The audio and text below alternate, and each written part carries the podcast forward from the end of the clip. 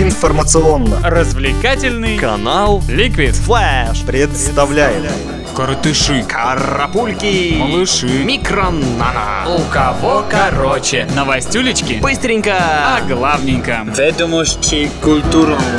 Новости культуры И начнем с новостей вокальных. На конкурсе молодых певцов «Опералия», созданном Пласидо Доминго, победу одержала представительница России Аида Гарифулина. Она получила приз в размере 30 тысяч долларов за свой неповторимый сопрано. Из мужских голосов наиболее ликвидным стал бас-баритон китайца Ао Ли.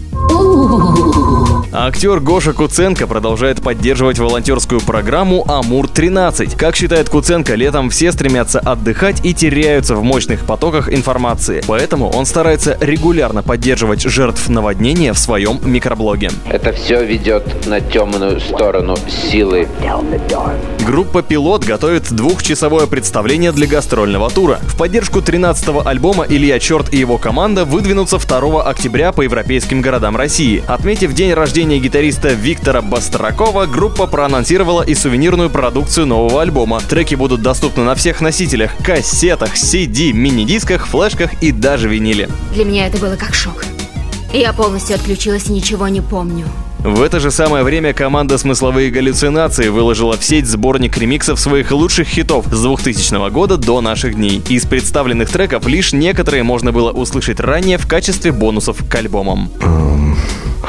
Группа Ляпис Трубецкой осенью выпустит альбом на белорусском языке под названием «Грай» в поддержку культуры своей страны. На пластинке будет 12 песен, записанных за последние 10 лет. Презентация пройдет на Siemens арене в Вильнюсе и будет единственным живым выступлением Ляписа Трубецкого с этой программой. Дальше продолжится тур Ляпис Крю.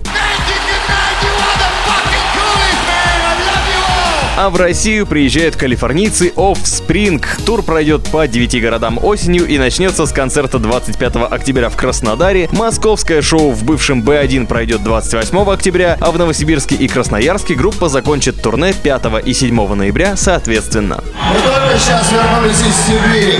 Немного о мире хип-хопа. Мисси Эллиот показала свою новую песню во время фестиваля южнокорейской поп-культуры в Лос-Анджелесе. Композицию «Не лирия» она исполнила вместе с корейской поп-звездой G-Dragon. Возможно, после этого движения она таки объявит дату релиза нового альбома, который фанаты ждут с 2007 года.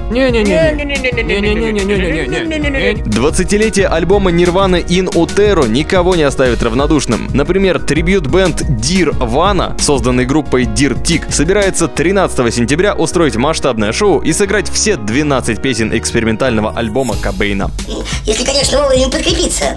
Да, Еще немного об Америке. Штаты решили порадовать сами Prodigy. Декабрьский тур электронщиков будет называться Warriors Dance и пройдет в течение четырех дней в декабре 16, 18, 19 и 20 числа. Будем надеяться, что после такого марафона ребята что-то еще будут соображать и не превратятся в зомби.